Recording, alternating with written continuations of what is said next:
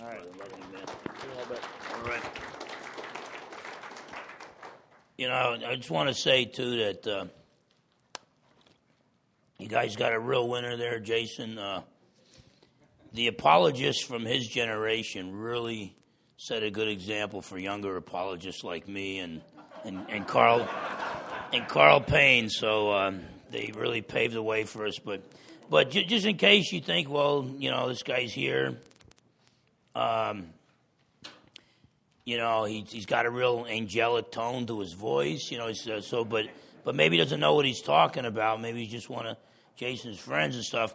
What I did was I asked my staff at the Institute of Biblical Defense, and um, I have a one man staff, and um, um, but I asked them to just to randomly just give me uh, uh, an email uh, statement from someone who has benefited from the work of the Institute. And so I want to just read that to you just to show the kind of quality work that we do there. And so I've never read this before. It's uh, Bruce from Texas says, I've listened to your sermons online for years. We have, you can go to our website, biblical defense, institute of biblical defense.com, click on sermon audio, gives you access to 1,500 different sermons and lectures. So Bruce from Texas says, I listened to your sermons online for years. I was so happy to see you in person. Uh, you're much shorter than I expected. Uh, so, uh, so we're going to have some. We're going we're to have some changes at the institute. Apparently, um, um, I'm sure the guys are laughing back in Washington. Uh, today, I want to talk about biblical inspiration and inerrancy. Thy word is truth. Okay, and um, these are important doctrines. Is basically an overview of. Uh, of what you would get at a Bible college course or seminary course on bibliology, the doctrine of the Bible, what the Bible teaches us about itself. There's now you can see I'm a tech guy, so my PowerPoint presentations you're going to see some graphic stuff like that, and um, that is a Bible. If you don't know what it is, you don't recognize it, you need to talk to Pastor Jason and and your senior pastor real real quick. Um, uh, but some of the key doctrines in uh, bibliology first, there's revelation. And this is revelation is from God to man, God to the human author. Okay? Revelation is when God revealed his truth, put his truth in the minds of the biblical authors. Okay? He made known his truth. Uh, inspiration, though, goes from the human author to the paper, to the scroll. And so we have to understand that, you know, some people will act like, well, maybe God revealed his truth to Isaiah, but he made a mistake when he wrote it down. No, the doctrine of inspiration follows after the doctrine of revelation. After God reveals his truth to the biblical authors, then God guided the human authors to record his word without error. And that without error part uh, is inerrancy. Okay? And we'll talk about this in, in, in, more depth as we go through this, but there's a few other doctrines in um, bibliology that I want to talk about. Another one is illumination, where the Holy Spirit illuminates or enlightens our minds and hearts to understand His Word. So if you are a true believer, the Holy Spirit indwells you and helps you to understand God's Word. And it's not because God's Word was written in code. Now, there are some complicated parts in the Bible, but the basic salvation message, uh, even a kid in kindergarten could understand it. Okay? So the problem is not an intellectual problem, but it's a moral problem. It's a problem of the human heart. Okay? I'll give you an example. Um, my wife and I have been married now for 33 years. Um, I got married when I was six, and um, but um, and so over that time period, we've had two or three arguments, and um, so the temptation is when we have an argument, I look in the Bible and I see I turn to Ephesians, and it's like there it is. This is why I'm having problems in my marriage. God's word said, "Wives submit to your husbands." as to the Lord. If she would just get right with God, things would be great. Okay? That's that's what our our sin nature makes us want to interpret the scriptures that way. Where it's always, you know, oh, now I see why I'm messed up. It's mommy and daddy's fault. And I, am not kidding. I wish I were kidding. I wish this was a joke. Uh, I've counseled guys in their 50s that are just destroying people's lives and their own through bad choices, and they still blame their problems on mommy and daddy. Okay? Um, now, when the Holy Spirit illuminates my mind, I also notice there's another passage in Ephesians chapter 5 that says, Husbands, love your wives as Christ loves the church. And, um, I've met a lot of godly Christian ladies who submit to their husbands. When I meet their husbands, I think, wow, she's submitting to that? But, but I, I met a lot of godly Christian ladies who submit to their husbands. You know, I've yet to, to meet a guy who loves his wife as Christ loves the church. So, so the Bible, James calls the Bible a mirror. So remember, the Bible's addressed to you first. Before you start saying, yeah, that guy's messed up, that guy's messed up, you got to admit, you just look at the Bible and say, wow, I'm messed up. I need Jesus, not just for salvation, but for sanctification. And so we need the Holy Spirit because of our sinfulness and our selfishness. We need the Holy Spirit to illuminate our, our minds and our hearts to understand God's Word. Then the doctrine of preservation See, inerrancy, the Bible's without error in the originals, but there can be errors and mistakes in the copies. So I think that uh, the Christian church needs more emphasis on the doctrine of preservation that God preserves accurate copies of the originals, that God ensures that accurate copies of the inerrant originals remain. Okay? So there's lots of variants, lots of misspelled words by copyists and all. Um, but, you know, 95% of those variants uh, have nothing to do with changing the meaning. And even ones that change the meaning are not from good copies. So it's very unlikely that they represent the originals. And so when it comes down to it, when you compare the copies, over 26,000 copies of either the entire New Testament or portions of the New Testament, we have about 99.5% agreement between the copies. That was Bruce Metzger, a Princeton scholar, who stated that. Now, the 5% disagreement, you know, where it changes the how we would translate it, changes the meaning, and it could, there's manuscript evidence where it could be the original, but we're not sure. Um, the difference is between the New King James Version of the Bible, of the Bible, and the New American Standard Version of the Bible. The difference is whether you favor the majority of the manuscripts, which I do, so I like the New King James, or you favor some of the older fragments and older manuscripts that we've been finding since the 1800s, and, um, and then you would favor the New American Standard. So, so basically, if, if Jason's preaching at one church from the New American Standard and his brother is preaching at another church um, from the New King James Version, um, they're not going to be teaching a different kind of Christianity. It's, it's going to be the same. They're just going to be questioned as to whether Mark has the shorter ending or the longer ending. Things are bracketed out in the New American Standard that remain in the New King James, okay? And um, so when everything's said and done, uh, because of 99.5% agreement and accuracy between the copies, and because we have so many copies, we can pretty much figure out who got it wrong. So when you pick up a Greek New Testament, um, they'll, they'll give you what they think the best readings are, but then at the bottom of the page, they'll give you other variants.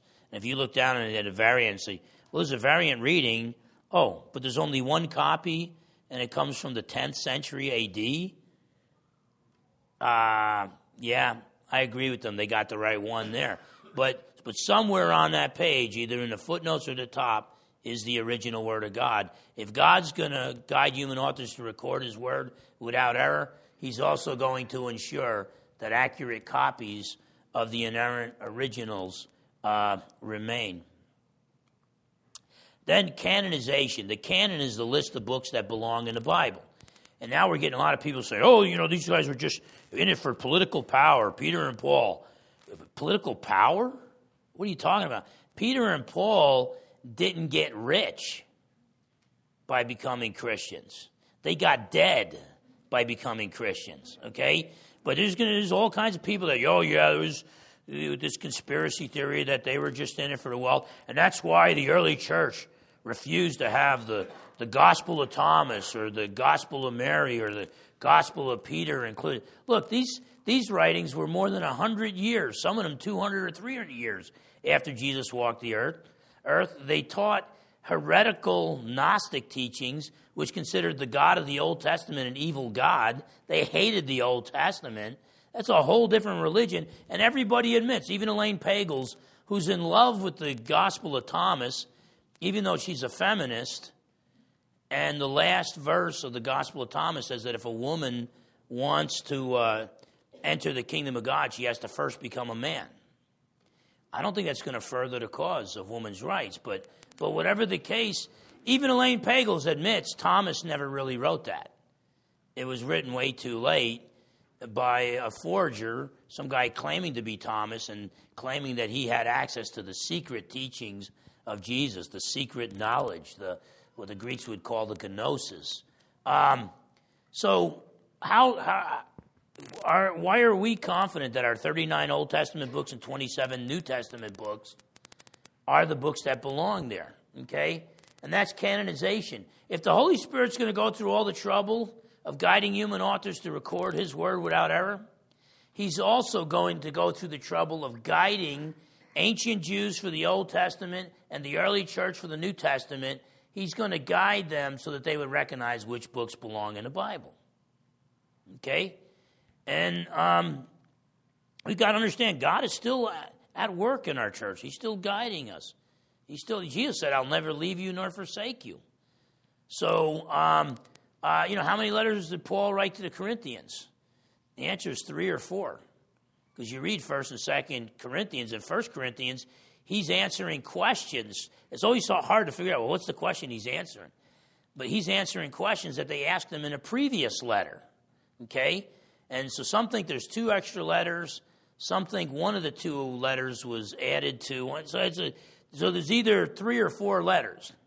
So apparently, when the Corinthians received the very first letter that they got, they said, Look, get everybody in on Sunday. We're going to read this from the pulpit, and then we're going to burn it or we're going to hide it. Don't copy this. Nobody else needs to see this. Whereas with what we call First and Second Corinthians, they said, "Boy, even though Paul's slamming us, um, we not only need to read it from our pulpit, but we need to make copies and send them to other churches. You know, like C.S. Lewis said, Aslan is on the move. Um, God's doing it again. God's continuing his love letter to us. And uh, um, so, you know, so God guided the early church. And like for the New Testament, there would have been three tests that you would have to pass for a book to be included. Okay? Don't forget, you're including your writings with the writings of guys like Moses from the Old Testament and Isaiah. And uh, first, it's got to have apostolic authorship or authority. Was it written by an apostle, appointed directly by Jesus, or at least one of the colleagues of an apostle with his authority? Okay? And um, secondly, is it in, in agreement with previous revelation? So the Gnostic writings would have been rejected because it was too late. All the apostles were long dead. And then, number two, it rejects all previous revelation in the Old Testament. It's got to be in agreement with it because God does not change his mind, he doesn't lie. And, um, and then, number three, it's got to be edifying for the entire church. So apparently, these, uh, this other letter or letters to the Corinthians um, would not have been edifying for us. And when you read 1st and 2nd Corinthians, you don't have to have a big imagination to where you can figure out why that might be the case. I mean, these guys were involved with every every sin. If he got, if Paul got real specific on those sins, it might be something they need to hear, but not us. But First and Second Corinthians, it's edifying for the entire church. Um, so, and by the way, um, why in the world would they accept the heretical later writings, the Gnostic writings? Um, by the way, I tested this chair before I brought it up here, and because uh, I'm a professional at what I do, you know, I'm just this isn't no fly by night guy. I test these things, you know. So I'm, I've I've had experience in the past. I've learned every once in a while I'll bring a chair up stage that my legs are too short to get on, and that could cause that could cause uh, you know a 20 minute delay in one of my talks, and uh, usually some big elder comes and picks me up and puts me, and uh, and then I get you know then that's my manhood's been questioned. So I mean, but. Um, but I received psychoanalysis for it, so I'm doing good now. But um, um, now, if I could read this from the chair, we're, we're going to be doing good here. So, but but canonization, why would you accept all these heretical writings written more than 100 years after Jesus walked the earth? Right? Uh, I believe you can, you can trace all 27 books of the New Testament to what I call the Big Four. Paul said, Look, I got my apostleship directly from Jesus in Galatians 1 1. And I got the right hand of fellowship from the three pillars of the Jerusalem church and that was Peter, James, and John. And even the books that those guys didn't author, it was their colleague, like Matthew. I believe the Gospel of Matthew was the first gospel written, and he would have written it while Peter and James were leading the early church in Jerusalem. So I think you can trace all 27 books to the authority of Paul, Peter, James, and John. Let me tell you something. The only way it could get better than that was if Jesus decided to write himself. Okay? But um, let's face it, God becomes a man, he's probably going to use scribes. Okay? Um, okay, so, uh, but canonization. And then, and then I would say anointing that, you know, the Holy Spirit, we need a little bit stronger doctrine of anointing. The, uh, the Holy Spirit fills and empowers his people to preach his word. That's why whenever before I come up to preach, I pray. Because, you know, I got saved when I was 21. Okay? I have misled a lot of people in my life. Probably not just before I got saved, but probably some after I got saved. Not that I know of. I'm sure I'm going to find out. And um, and so, but God calls fallible men to preach His infallible word. And um, so I pray that the Holy Spirit anoints me to proclaim His truth. And, and so, but God only does that for preachers. That's the good news. Only preachers have to worry about preaching God's word and be anointed. The other side of the coin is God's called us all to preach. So it doesn't have to be in a church setting. When you're sharing your faith with your friend, you're preaching. Now, is it Holy Spirit anointed preaching or is it some lousy preaching? You know? Um, but we want the Holy Spirit to anoint us uh, to preach his word so that we don't lead people astray. So now the doctrine of inspiration, I want to focus on that and inerrancy. And inspiration, God guided human authors to record his written word. Uh, 2 Timothy 3 16 and 17, Paul says this All scripture is given by inspiration of God. Uh, the word in the Greek means God breathed. So it's like the words are coming directly from God.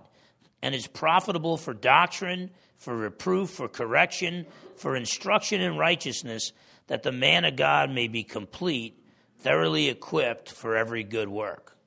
So uh, every word in the 66 books of the Bible, it is all inspired by God. It is all uh, the Word of God.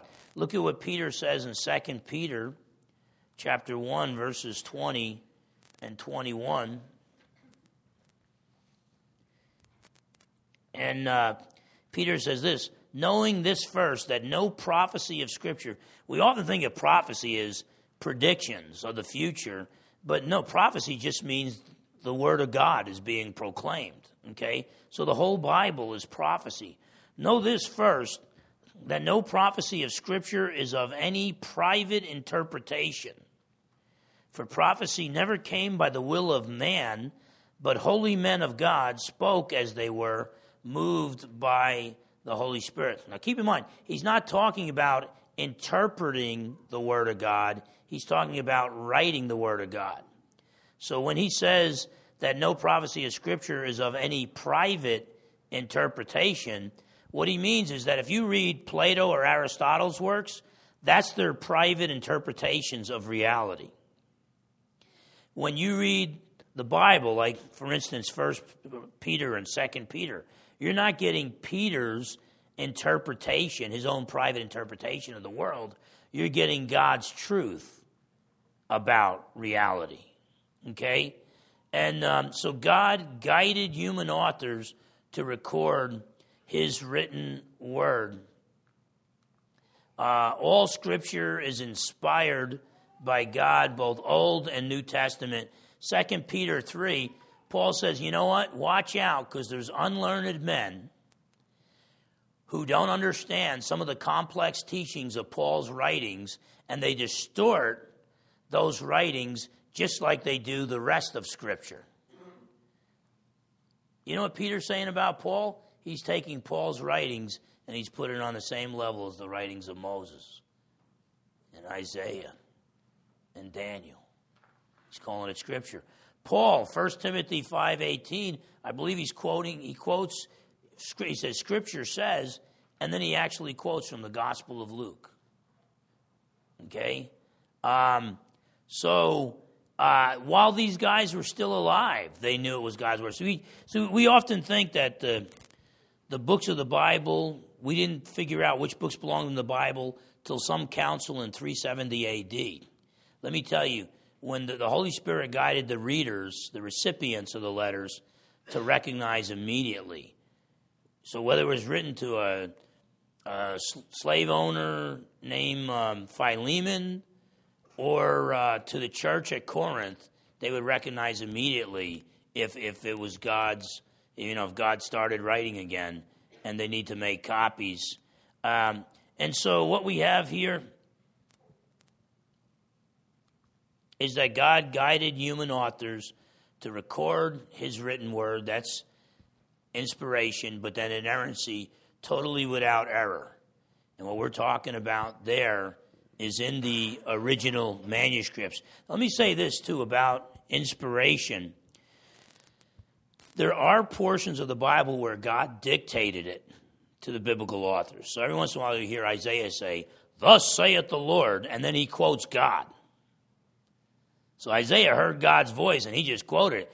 Most of the Bible is not dictation. God didn't dictate it. Okay?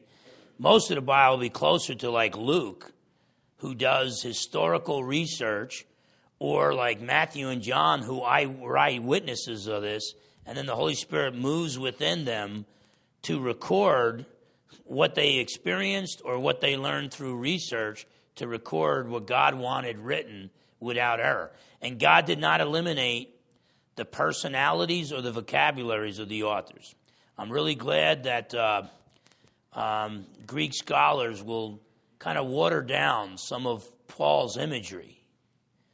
Because, you know, when it comes to false teachings, he could sound like kind of the, even though he was a brilliant intellectual, he could sound like the Donald Trump of the apostles, you know.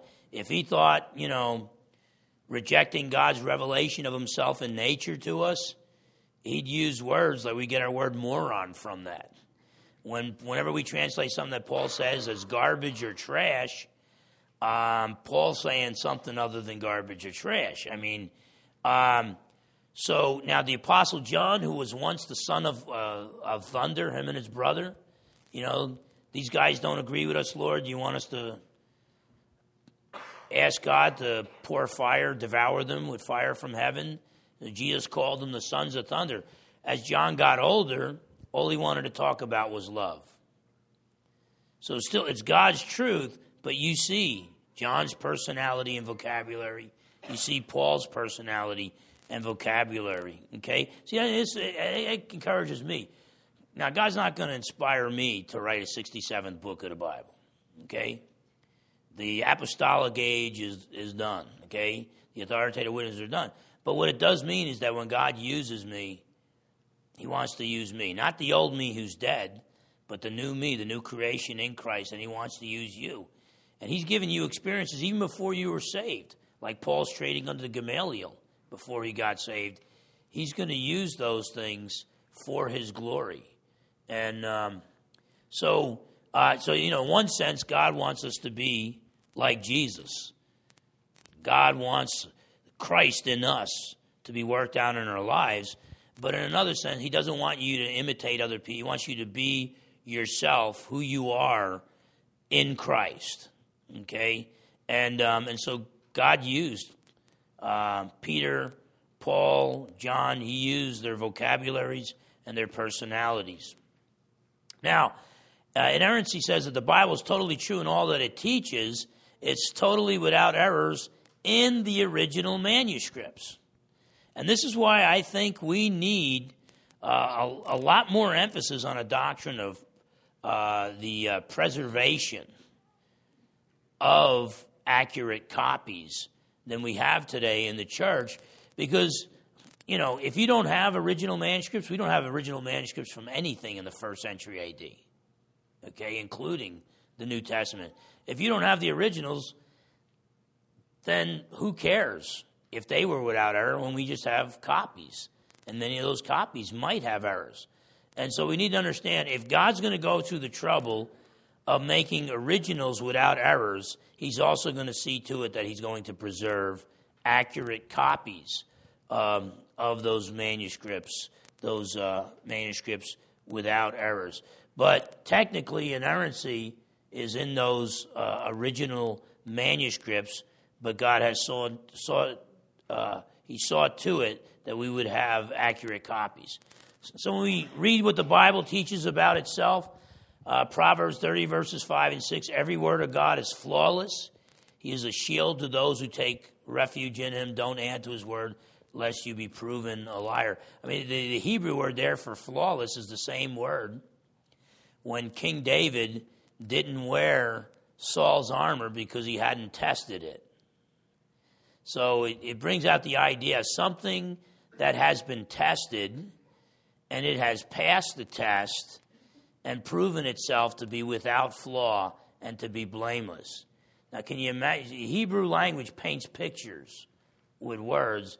Can you imagine if we translated every word with a, in its fullness in English? We'd have like a paragraph for each word, and uh, we'd never understand the, the scriptures. But Proverbs 30, verses 5 and 6 Every word of God is flawless. Don't be Joe, Joe Smith. Don't be added to God's word. Reverend Moon, don't don't add to God's word. And um, if you really want to do a study on what the Bible teaches about the Bible, read Psalm 119. That's the longest chapter in the Bible, um, about 170 something verses. But it's all about the Word of God. Now, the biblical authors are good authors, so you know, they don't want to just keep calling it the Word of God over and over again for 172 verses. So it's, it's the Word of God, the statutes of God, the precepts of God, the law of God, you know, and, um, and so they break up the monotony, but it's all talking about the Word of God. And you'll see that the Word of God is absolutely true. And um, 1 Samuel 15 29, he was the glory of Israel, does not lie or change his mind, for he is not a man that he should change his mind. Uh, Titus 1 2 says God cannot lie. There's certain things that God can't do. God can't sin, He can't fail, He can't lie. Okay? And, um, um, and so if the Bible is the Word of God, by definition, it's got to be true. Okay? So inerrancy tells us that the Bible is true in whatever it teaches. That means not just spiritual and moral issues, but also in historical and scientific issues. I don't think God looked at Charlie Darwin and said, Wow, if I, if I had just had a, a college biology course from Charles Darwin, I would have written things more accurately in the science area in the scriptures. Look, God created the universe, okay? Um, he knows infinitely more about science than Darwin or anybody else. He's not going to get his history messed up. And so in the originals, the Bible is true, and whatever it teaches, no matter what's, it's not a, it's not technically a history book or a science textbook, but when it speaks on history and it speaks on science, it speaks correctly because God is the author. God cannot err. And then, as I mentioned numerous times, we have accurate copies of the inerrant originals. So, because of this, Christians should not transform historical narratives of miraculous events into mere figures of speech, into metaphors. And this is, this is actually going on right now. We have some leading uh, evangelical thinkers who claim to believe the Bible is totally without error, but they're classifying the Gospels as Greco Roman biography.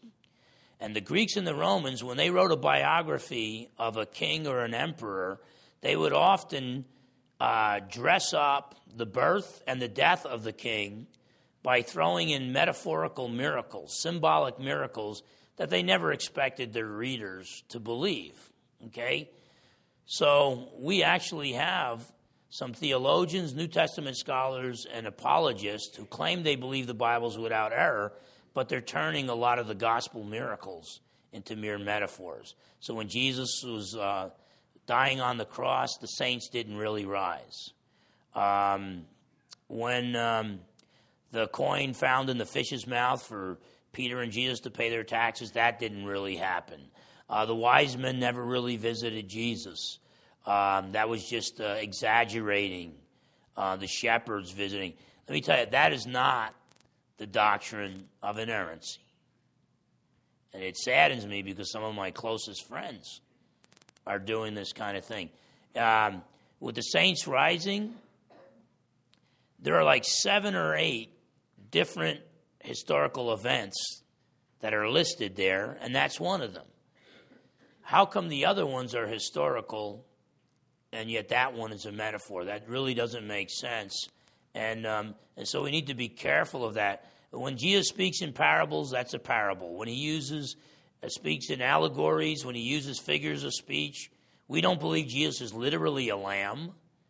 But when he's called the Lamb of God, it's because he would die as God's sacrificial lamb on the cross for our sins. We're not waiting to see a literal beast with seven heads and ten horns coming out of the sea. But when you read the book of Revelation, you find out it's talking about a global end time government with demonic rulers ruling over the world in the last days. So you look for the literal meaning behind the metaphors, but do not turn historical narratives into uh, uh, symbols or metaphors. Christians should not turn the Genesis, uh, uh creation, and flood accounts into ancient mythology.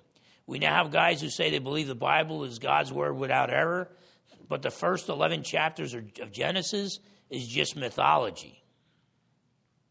Some of these guys deny a real historical Adam and Eve. They deny a real fall. Now, if there's no real historical fall, I don't know why we need a real historical Savior. Okay? Um, and these, what these guys are doing is they're trying to blend evolution um, with God. And so they're saying, look, no, God's not telling us how He created it and all. Um, what's going on there, every ancient culture had their own myth, their own mythology.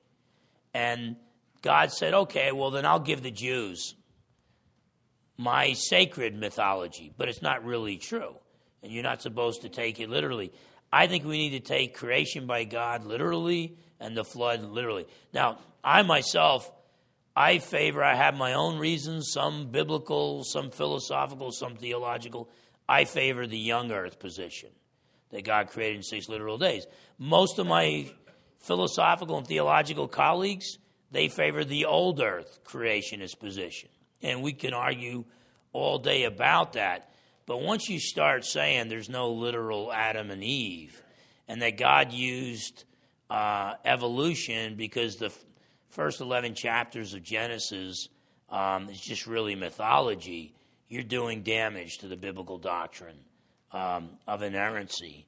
You know, if that's mythology, then What else is? Maybe the virgin birth is mythology as well. So I don't think we should go down uh, that path. We should look for the actual meaning behind figures of speech. When we see metaphors, symbolic language, parables, allegories, look for the, the actual meaning behind the figures of speech, but we must not turn literal passages into symbolic ones. Okay? Now, let me say this. Every once in a while, Jason and I might be discussing a passage, and we might come across one passage we say, No, I think that's symbolic. And I said, No, I think that's literal. And, you know, and I'm not talking about that where you might disagree on one particular passage here or there.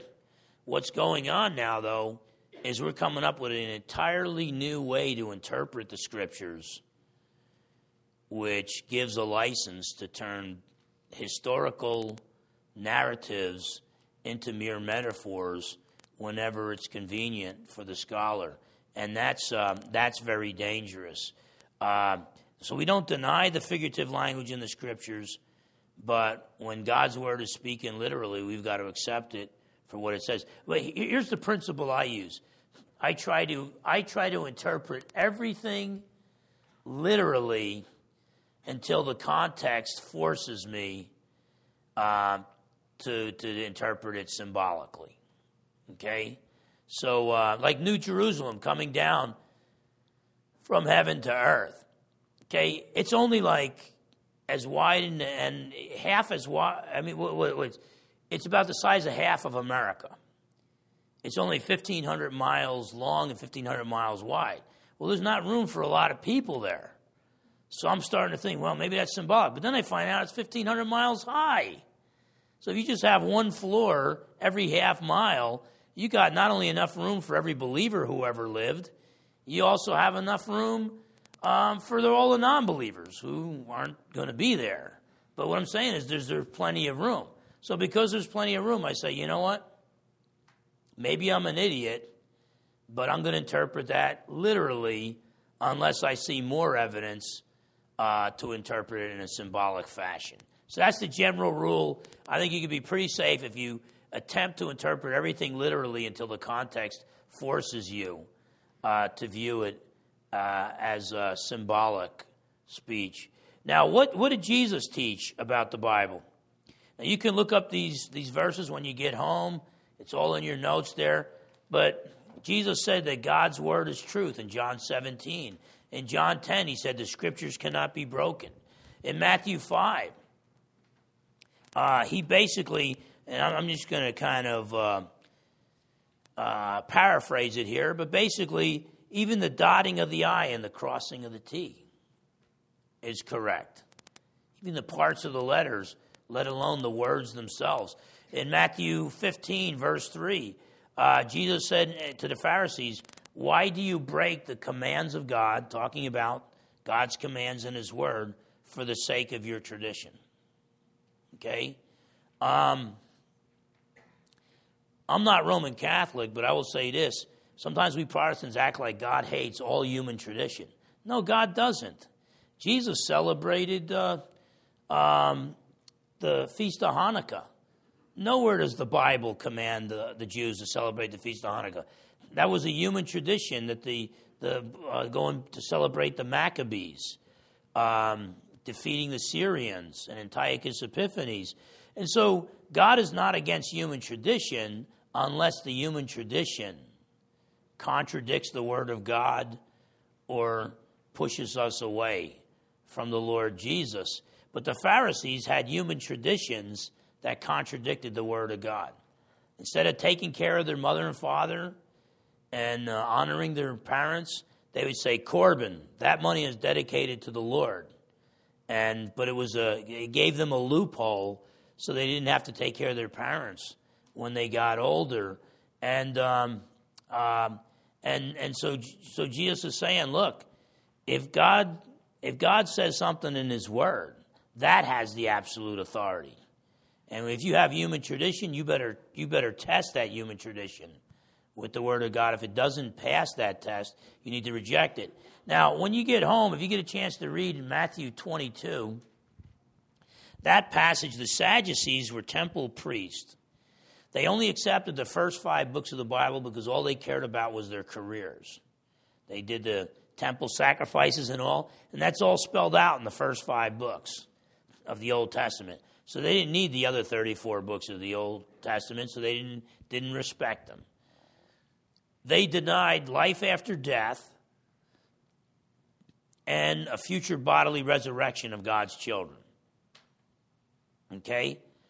So Jesus is left with the difficulty of trying to prove life after death and bodily resurrection of the children of God from the first five books of the Bible. Try doing that when you get a chance. It's not that easy. Okay? Uh, but they tell him, they're trying to stump him. They're saying, look, a guy gets married to a gal, he dies, and, and, and she has no children. Our tradition says then her brother, his brother, needs to marry her to bear children, to bear a son to carry on his name. But he dies without having a child. She goes through seven brothers, they all die. None of them have, uh, she doesn't have a son by any of them. In the resurrection, whose wife will she be? And Jesus is like, man. Jesus wrote the book, and he's like, man, these guys, they don't even really, they don't even understand. So he said, you don't even understand the power of God's word. So in the resurrection, we'll neither marry nor be given in marriage.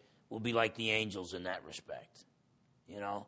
So all I know, my wife and I won't be won't be married in heaven. Um, I'm gonna hang out with her. Every, you know, we're we're we're best friends next to Jesus, and um, but um, but the sexual union, you know, won't be there, and um, uh, so Jesus said, "You don't understand. We'll be like the angels in that regard." But then Jesus said, "Well, you guys know, you Sadducees know, because they don't believe dead people. They don't believe exist. They don't exist anymore." So Jesus said, "Well, you know that God is the God of the living, not of the dead." Well, they would agree with that. They said, "Yeah, of course. We've been trying to tell that to the Pharisees." He said, Yeah, but God says, I am the God of Abraham, Isaac, and Jacob. He's quoting when God spoke to Moses from the burning bush. This was several hundred years after Abraham, Isaac, and Jacob had died. Yet God said, I am, present tense, the God of Abraham, Isaac, and Jacob. Not I was, but I am. So, in other words, since he's the God of the living, not of the dead, Abraham, Isaac, and Jacob were still alive hundreds of years after their death. And so then the, Pharisees, the Sadducees didn't want to talk to him anymore. By the way, um, you guys would have a better time at, there's very few things I can say this about, but you'd have a better time at one of my debates than at one of Jesus' debates. My debates last two to three hours long. Jesus' debates would last like two minutes. They ask him a question. He says, All right, I'll answer your question. You can answer mine. He asks a question. They huddle together. They don't know how to answer it. They can't answer. They're, they're going to fail either way they answer it. So he says, Okay, well, then I won't answer yours. And then they walk away. And it's just like, That's it, two minutes. And, um, um, and funerals. Um, it, I'm telling you, if I preach a funeral, okay, you're pretty safe. The dead guy's staying dead. So, so, um, you know, so you get all these people that getting up there. They don't even like the guy, and they're saying nice things about him. And then Jesus shows up, ruins the funeral, raises the guy from the dead, and it's like, you know what? Ten years from now, I got to say nice things about the guy again. Um, so, um, so, but whatever the case, uh, Jesus bases his whole argument on the tense of the verb. So what he's basically saying is not only are the words, every word in the scriptures, the word of God and true and without error, but even the tense of the verb. If God says, I am, he's talking present tense. Okay? And, um, you know, every once in a while people want to make fun of evangelicals and say, You're a fundamentalist. Well, I'm kind of okay with that because it looks like Jesus was a fundamentalist. Now, there's fundamentalism, rightly understood, is a pretty good thing. Now, there are some fundamentalists that get on my nerves, but that's a whole other issue. But the fact of the matter is, Jesus, the way Jesus viewed inerrancy, you know, made the Billy Grahams and Jerry Falwells of this world look sloppy. Okay? Jesus had a very high view of inerrancy. And um, what did Jesus teach about? That was in the Old Testament. What did Jesus teach about the New Testament? Well, it wasn't written yet. So then he didn't say anything about the New Testament. No, he said a lot about the New Testament. Jesus said, Heaven and earth will pass away, but my words will never pass away. This was before audio recording, it was before video recording. The way uh, you the way you preserve teachings is usually in writing. Sometimes they would memorize oral teachings, uh, but it was usually in writing the way the Old Testament was recorded. Jesus said that the Holy Spirit would guide the apostles into all the truth. They were to make disciples of all nations and teach them everything Jesus commanded. Well, how are these teachings going to be preserved? Well, Jesus said the Holy Spirit would come, the Comforter, who would guide them into all, their all the truth, bring to the remembrance all that Jesus taught them, and uh, would even teach them about future things so that in Acts 1 8, they would be his authoritative witnesses throughout the world. Okay? So you come on a scene, you know, 1500, 1600, 1700 years later, like Joseph Smith, the founder of Mormonism. No. I'm going back to the authoritative witnesses, and Jesus said he would preserve his teachings through them through the power of the Holy Spirit. So Jesus is basically saying the Old Testament is the Word of God without error, and I promise you that the Holy Spirit will guide the apostles to re- record uh, the New Testament without error as well. The logical argument here is number one, the Bible is God's Word. Number two, God cannot lie. He is truth, he must tell the truth. God cannot lie. Therefore, God's word is totally true, totally without To say that the Bible is God's word, but it contains errors, it makes me wonder what, what, what do you mean by God? Okay? Um, now, I'll just close with some evidence, and then maybe we might have time for a few questions, but just going to give you some quick evidences for that the Bible is God's word. When God started writing the Old Testament, he had an advertising campaign. When he started writing the New Testament, he used that same advertising campaign. Okay? You know, when Ford's going to come out with a new car, they, get, they do all this advertising. When God's going to start writing, he lets you know. Signs and wonders through Moses, the, the ten plagues, the parting of the Red Sea. It's pretty obvious Moses is God's man. Moses is God's uh, spokesperson. Okay? Every once in a while, somebody says, No, I disagree. So, sons of Korah, they disagree the earth swallows them up. I get the hint. Moses is God's man, okay? Uh, and then from there on, it just takes a recognized prophet to continue God's revelation. Then you get to the so called 400 silent years in between the Old Testament and the New Testament, and then all of a sudden, God is on the move again. And this carpenter from Nazareth is raising the dead, giving sight to the blind, the deaf hear, and then after he dies on the cross, rises from the dead, and ascends to heaven, uh, now the apostles are doing signs and wonders. Okay? Uh, you know, God still does this to a certain degree when missionaries go to foreign lands. See, we don't deserve miracles here in America. The Bible has already been tested and has proven itself.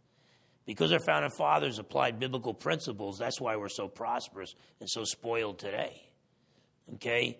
Um, but in some countries, they never heard about Jesus or the Bible. And you get Baptist missionaries who don't even think this stuff happens anymore. They end up leading a whole tribe to Christ because they cast seven demons out of the shaman or the witch doctor. Okay? Um, and, uh, but that's what God did uh, there to let people know hey, uh, these are my authoritative witnesses, and, um, and I am writing scripture uh, through them. So God's stamp of approval. Uh, John 7 17, Jesus said, Look, if, if you desire, if you're seeking for God, you'll hear my teachings and know that they're coming from God. Okay? So if a person is really seeking the true God, we read the Bible and something deep down inside tells us this is God's word. This is God speaking. This is not just mere men. This is God that is speaking. Now, Satan has counterfeits here, so Mormons get a warm feeling in their in their bosom. Well, all I could tell is you could heal that. Archaeologically, check out the Book of Mormon. A little bit of archaeology will show them uh, it's just indigestion. The Book of Mormon is not God's word. Muslims will say if you read the Quran, okay, uh, but they claim you know in the original Arabic, you'll know that uh, that Allah is speaking. You'll know that God is speaking. Let me tell you, if your God thinks that Miriam, the sister of Moses, is Mary, the mother of Jesus, if you think the, you know, 16, well, the thousands of years of Bible chronology were all in the same generation, if your God doesn't understand Bible chronology, your God's not my God. And I don't care how many buildings you blow up. I don't care how many people you kill. You know, I'll look a Muslim right in the face and tell him, My God's bigger than your God. My God's the true infinite God. And, um, but the Bible is self authenticating. You read it, you realize, you know what? I'm getting advice from God right now. Um, the fulfilled prophecies, hundreds of prophecies about Jesus, empires, countries, cities, events. Not all these prophecies have been fulfilled because some of them are about the second coming of Christ. But, but there are hundreds of prophecies that have already been fulfilled that lets us know uh, the supernatural nature and divine origin of the Bible. It's supernatural wisdom. I don't have time to get into this, but you start to realize they make statements scientifically thousands of years before science proves certain things. And uh, you know, this is why biblical counseling, counseling people from the Bible, is so successful. Because the author of the ultimate author of the Bible, God Himself, really understands human nature, really understands what we're going through, and He tells us that He's the only, only real solution uh, to our problems. Telling us what evil is, and then giving us the solution to the problem of evil. And you could talk, philosophers can talk for hours, and I often do, about the problem of evil, but it's more than a philosophical, logical, hypothetical problem. It's an existential problem, a problem of human existence. It's a real problem. Real problems necessitate real solutions. God would not have written the Bible if it wasn't for the fall of mankind and the problem of evil. The Bible is God's answer to the problem of evil, and you can answer that, the problem of evil, the real problem of evil, in one word. And his name is Jesus the lion of the tribe of Judah, and uh, the lamb who was slain, uh, King of kings and the Lord of lords. So the supernatural wisdom contained in the Bible. It's uh, number five, its positive impact uh, on mankind. Those who abolished slavery and promoted women's rights and built hospitals and orphanages, our experience with freedom, the advances in knowledge and technology, uh, so much of this is, so, is biblically based. And so the positive impact of the Bible on mankind. It's the, if God wrote a book, you'd expect it to be the number one bestseller of all time. And the Bible is. But you would also expect Satan to hate it, so you would expect it to be burned more than any other book. And there's been more copies of the Bible burned than any other book as well. Um, it's supernatural unity. You got dozens of different authors over a period of about 2,000 years, yet there's common themes throughout. Like they're just continuing the same book. Why? Because of the divine author. Ultimately, you know, there's dual authorship, God writing his word through human authors, but ultimately God unifies the whole thing. Um, and then the strongest evidence that the Bible is God's word Jesus, who claimed to be God the Son and proved he is God the Son by rising from the dead performing miracles, living a life without sin, and fulfilling prophecies, uh, Jesus, who proved himself to be God the Son, taught us that the Bible is God's inerrant word. And, um, and whatever Jesus, since he is God, teaches is true. If he taught us the Bible is the Word of God, then the Bible is the Word of God. And um, so, in conclusion, Isaiah 40, verse 8 the grass withers, the flower fades but the word of our God stands forever. As the as the, the years go by, you know, I've been on this planet for more than half a century now, and I just praise God at age 21 I accepted the Lord, because uh, I would not want to have to go through life. So many of the Old Testament saints did have to, but I did, we don't have to go have to go through life without the written, perfect Word of God. So, uh, so I don't know if we have time for questions or five minutes. Okay. So if you have a question, I guess if you raise your hand, yes.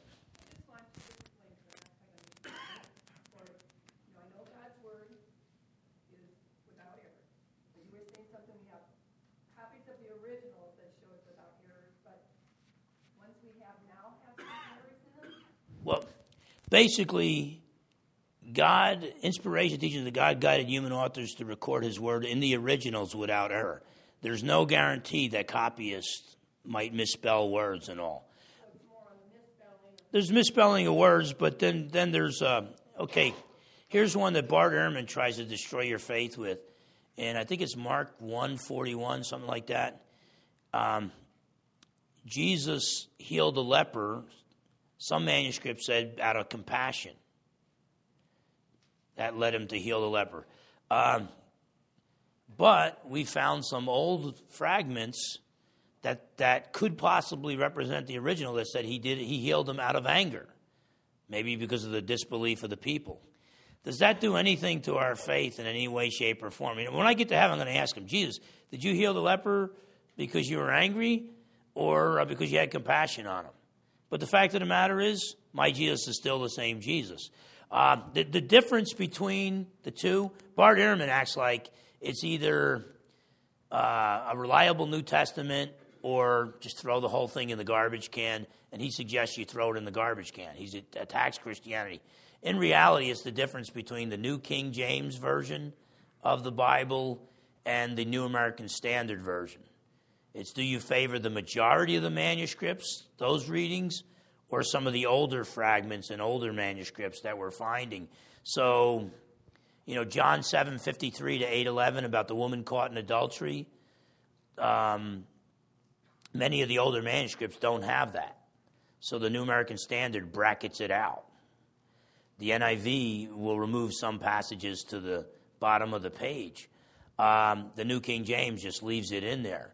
And so if, Jason and his brother both, you know, if one was preaching from the New King James and the other was preaching from the New American Standard, you wouldn't, because they love God's word and they handle it accurately, you're not going to have two different religions there, you know? Um, but some think that the, the longer ending of Mark belongs there. Others think it's the shorter ending. So there's only, uh, basically, what I'm getting at is when you get to what they call meaningful, viable variants, um, differences in copies that uh, you know probably 80 to 90 percent of the difference are just spelling errors and where the english translation would still be exactly the same. I mean if you say jesus loves john there's something like 12 to 16 different ways you could write that in greek. But guess what? You'd translate it every way you could write it in greek you still translate it jesus loves john and uh, but bart ehrman acts like we should have skepticism towards the new testament but uh, um, but when everything's said and done, Bart Ehrman's mentor, Bruce Metzger of Princeton University, said that the 26,000 copies of the New Testament we have, we have 99.5% agreement. What he's talking about is you, we can tell the spelling errors, stuff like that, but that 0.5%, that is not the difference between a Bible we can trust and no Bible at all. It's the difference between the New King James Version and the uh, New American Standard Version. So, um, so basically, what I would do is everything Bart Ehrman tells us to try to destroy our faith is found in the footnotes or the margins of our English translations, the newer English translations. And um, so, what I would do is get a New American Standard and start looking at the passages that they bracket out. Okay, and and that's where the debate is. Um, but um, I have a stronger doctrine of the preservation of scriptures, so I go against most of my former professors, and um, and I don't agree with the vast majority of New Testament scholars. I favor the majority text.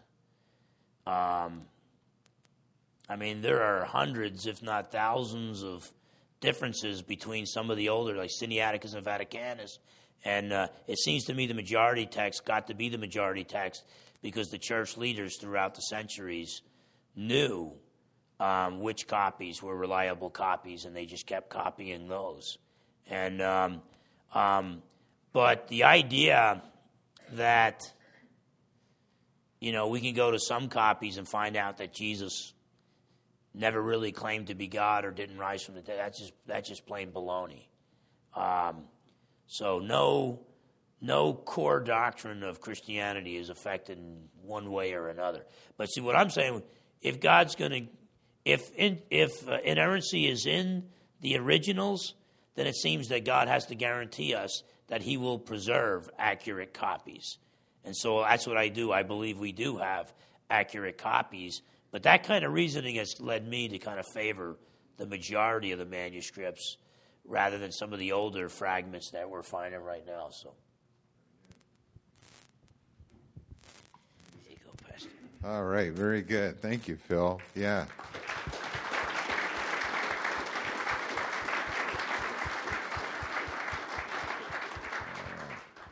Uh, this has been just an outstanding weekend, and it's been so great to have you here, Phil, and Carl, who was speaking today, and uh, Charlie yesterday, and Michael with his testimony. I think one of the one of the takeaways for me, where I've been really blessed by this too, is how um, each one of the speakers has a different personality and style and temperament and how God used each of them to minister to us. And sometimes, you know, you'll hear things and you'll connect with one person or the way one person said it. You know, I think of that with the New Testament. If we had known Peter and John and James and Matthew and, you know, all of those uh, apostles and their differences, or the Apostle Paul and his uniqueness, we would hear that. And you get that in the scripture that comes across. It's all God's word, but God spoke through these different men that He used to communicate His truth to us. And that's why it's so important to read it, to study it, know it, what it has to say. And then today, Carl's message I just thought was so practical on how do you deal with the world of flesh, the devil, spiritual warfare, and just a very comprehensive way of looking at the things that God has given to us and the directions to fight that battle in each of those areas. So we are blessed. Let me just close our time in prayer and then we'll be on our way. Father, thank you for this uh, feast we've had as we have been in your word and as we've heard from men that you have equipped and used to train and equip others. And uh, what a blessing it's been. I just have joy in my heart from hearing from you through these different speakers. And now I pray that you would help us, Father, to take and apply this in our life, to use it in our witness, to not only be more confident in ourselves in our walk with you and our confidence in Scripture, but to be able to answer the questions that others have, and to do that with love. And Father, we know that it's a work of your Spirit anytime someone comes to know Jesus as Savior and Lord. But I pray that you would use us to bear much fruit for your kingdom. And Lord, bless your people today as we go home and into the work week this week. We ask this all in Jesus' name. Amen.